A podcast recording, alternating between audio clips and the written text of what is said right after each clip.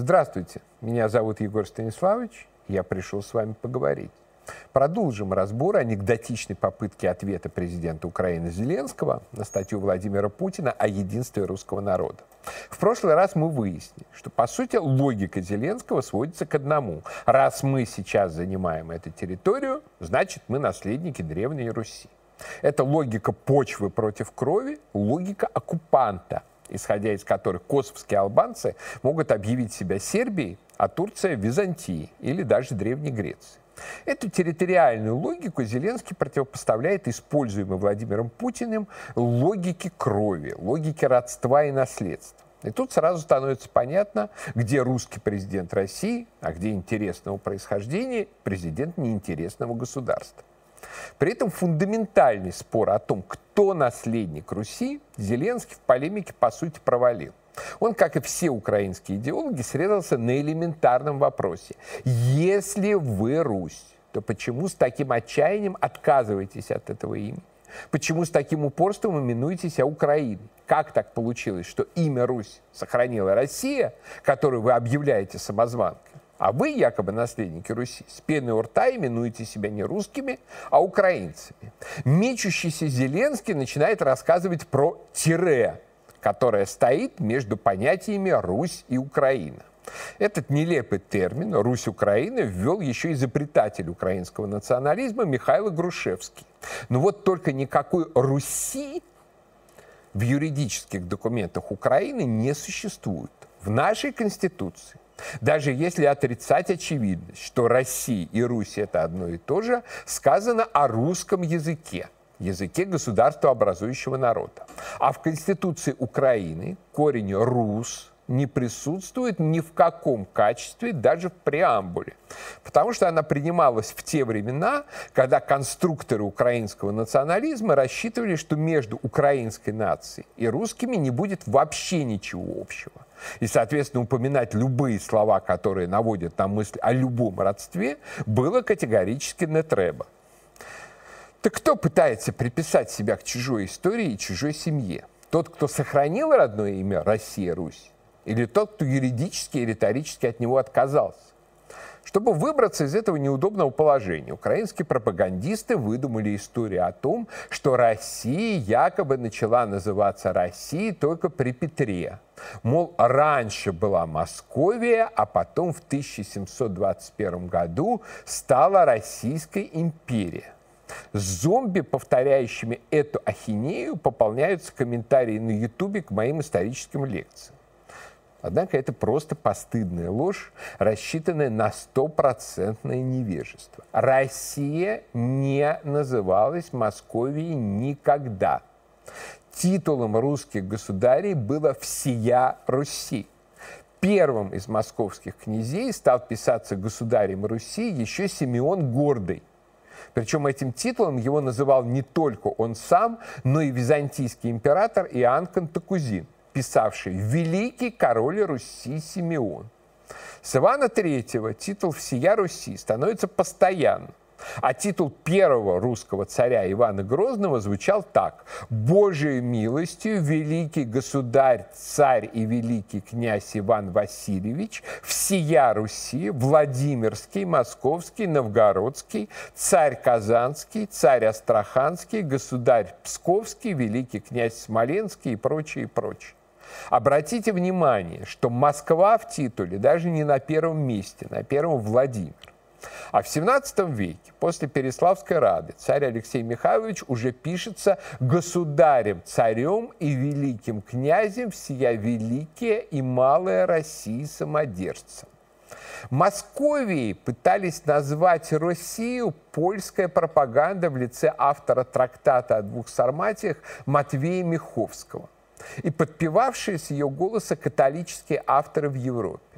Даже те из западноевропейцев, кто употреблял термин «Московия», как правило, употребляли его вместе с понятием «Россия».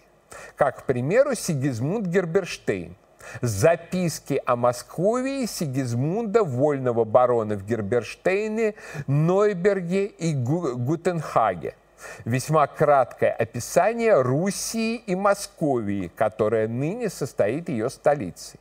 Однако даже в Европе англичане, к примеру, не употребляли понятие «Московия» никогда только Россия. Француз Маржерет специально подчеркивал, что называть Россию Московией неправильно. Вот что он писал.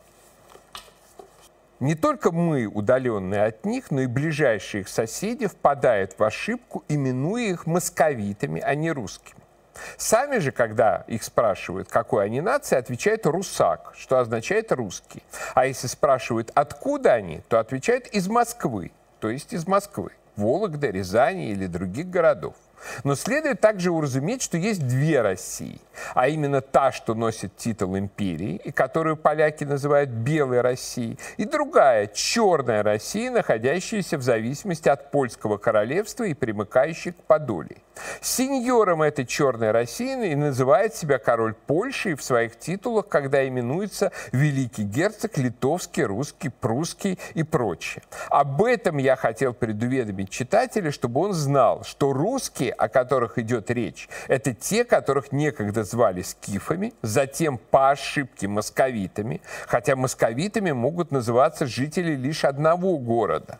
Все равно, как если бы всех французов начали называть парижанами по той причине, что Париж – столица Франции. Да и то с большим основанием, поскольку Париж является столицей с незапамятных времен, а Москва всего лишь 100 или 200 лет. Также краткий титул их государя – царь господарь и великий князь всея Россия, что дословно означает король сеньор и великий герцог всех русских. Или можно понимать также всей России, но отнюдь не московитов или Московий. Но о том, что российское государство никогда не было Московией, и как и почему буква «У» Русь в его названии заменилась на О, Россия, и как появилось давно С, двойное С, обо всем этом следует сделать отдельную передачу. Подчеркну только еще раз, что украинское пропагандонство о том, что Московия начала называться Россией только в 1721 году, это ну такая постыдная нелепость, что годится только для совсем уж невежд. Даже Зеленский этот бред струсил повторять.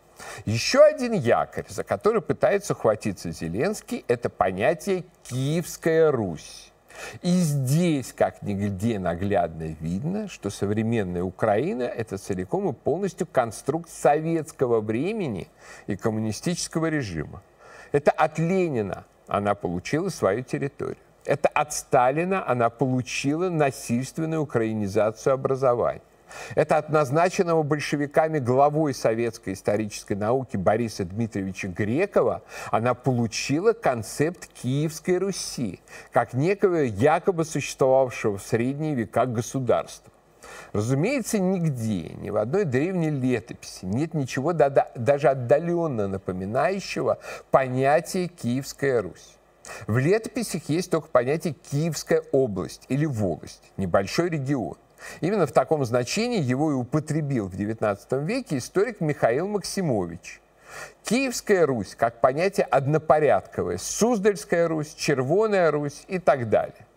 И в таком же значении этот термин употреблял, например, знаменитый историк Сергей Михайлович Соловьев.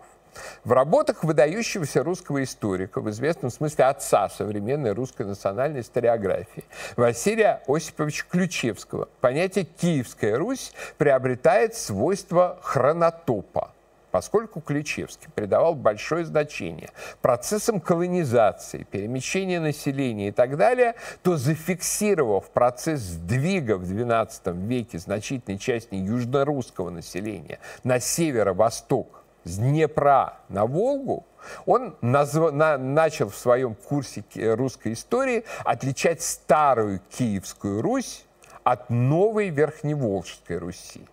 Киевская Русь у Ключевского – это не столько место, и уж тем более не государство. Это период истории, заканчивающийся в XII веке. Создатель украинского национализма Михаил Грушевский термином «Киевская Русь» тоже, в общем, не пользовался. У него существовала украинская Руськая держава, история которой продолжалась в Галицко-Волынской Руси и в Речи Посполитой, и логично приводила к нему самому в австрийском Львове. Эта история была для него историей Украины. Киевская Русь, как некая существовавшая в средние века держава, конструировалась советской историографией, причем специально под потребности, созданной большевиками УССР, столица которой была перенесена из Харькова в Киев. Впервые в том смысле, в котором употребляли этот термин советские учебники и Зеленский, Киевская Русь была введена в работах Бориса Дмитриевича Грекова, представителя школы Ключевского. Перед Грековым стояла непростая задача – приладить русскую историю под советские потребности. Сталин и Жданов отказались от идей русофобских школы Покровского – и потребовали совместить концепцию национальной русской истории и большевистскую идеологию. Говорить о едином русском государстве в киевскую эпоху можно только по явному недоразумению, утверждал Покровский, целью которого было в духе раннего большевизма всемерно подорвать древность и престиж русского государства, дерусифицировать русскую историю. И вот когда коммунистам стало понятно, что без опоры на тысячелетнюю Россию они просто не выживут, Покровский был посмертно проклят и объявлен уклонистом. При этом в то же время из советской историографии требовалось убрать термин Маркса «империя Рюриковичей». Поскольку этот термин Маркс употребил в маниакальной русофобской работе «Разоблачение дипломатической истории XVIII века», которая теперь стала считаться подрывной, и на ее использование было наложено вето. Кстати, смешное наблюдение из комментариев к моим историческим лекциям здесь на Ютубе. Регулярно приходят украинские пропагандисты и сообщают, что в этой работе Маркса в четвертой главе содержится утверждение, что Россия, получившая свое название в XVIII веке, нагло претендует на историческое наследие Руси, созданное на 800 лет раньше. Тут смешно не то, что украинцы ссылаются на авторитет Маркса памятники которому посносили в процессе декоммунизации. И не то, что ссылаться на этого русофоба, в общем, не камильфо, а то, что каждый, заглянувший в четвертую главу этого сочинения, ничего подобного там не обнаружит. Маркс, конечно, Россию ненавидел, но считал ее древней страной и никак не, не древнерусского периода от Российского царства и от империи не отличал. Зато Киеву отвешивает между делом такую плюху. Сам Киев, древняя столица, перестав быть резиденцией великого князя, превратился в заурядный городок и был предоставлен своей собственной судьбе. В общем, украинские фейкометы. Не дергайте Карлу Марлу за бороду. Его реакция вам не понравится. Но вернемся к Грекову. Вот на замену империи Рюриковичей Борис Дмитриевич и соорудил в 1939 году Киевскую Русь, опубликовав соответствующую монографию. При этом с первых же слов предисловия становится понятно, что под Киевской Русью Греков подразумевает все тот же киевский период в истории России. Тот же самый, что и дореволюционные историки. Книга начинается так. Сейчас, секунду. Чем объяснить хорошо известный факт, что русский народ в своем былинном эпосе отводит самое видное место именно киевскому периоду своей древней истории? То есть Киевская Русь в интерпретации Грекова – это просто киевский период истории русского народа. Период до удельной раздробленности, то есть время Владимира и Ярослава. Скажем, эпоху слова о полку Игореве Греков Киевской Руси уже не считает и полагал, что Киев в этот период утратил свое значение. Под киевским периодом истории ни в коем случае нельзя разуметь период уделов с его разобщенностью отдельных княжений и княжескими усобицами. Время уделов нельзя назвать киевским, хотя бы по той причине, что Киева как политического центра уже тогда не было. Он стушевался и решительно затерялся среди других центров. Если можно говорить в это время о единстве русского народа, то лишь в смысле этническом в смысле памяти об общерусских исторических переживаниях, никогда не забываемых и продолжавших служить связующим цементом, несмотря на политическое разъединение. Русская народная масса, где бы она ни находилась, какой бы власти она ни подчинялась, не забывала никогда своей этнической общности, но политического единства, хотя бы в относительной форме древнерусского государства, в это время уже не было. То есть создатель термина и концепта Киевской Руси настаивал категорически именно на единстве русского народа.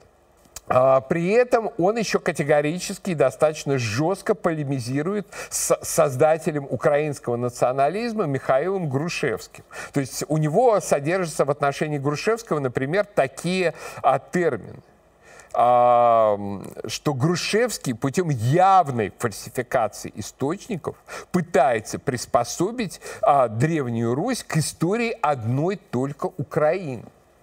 То есть создатель термина и концепты Киевской Руси Борис Дмитриевич Греков прямо обвинял а, создателя украинской историографии а, э, Михаила Грушевского в том, что он фальсификатор исторических источников.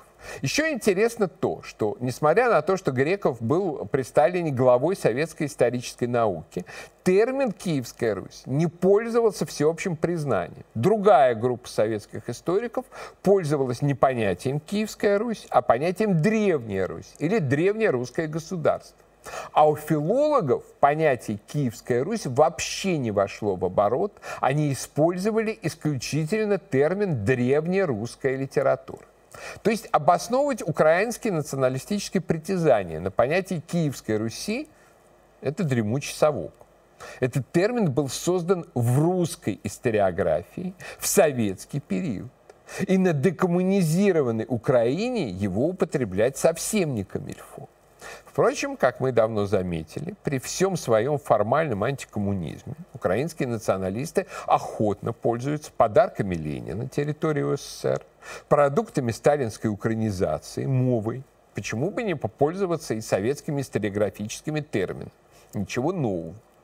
Главное, чтобы мы сами в России не запутались. Термин «Киевская Русь» искусственный, и из употребления должен быть безоговорочно выведен. Ну а теперь зададимся вопросом. Россия или Украина имеют прямую государственную преемственность от Древней Руси. Об этом в следующий раз и поговорим. Ну а пока я прощаюсь, но наш разговор не кончен.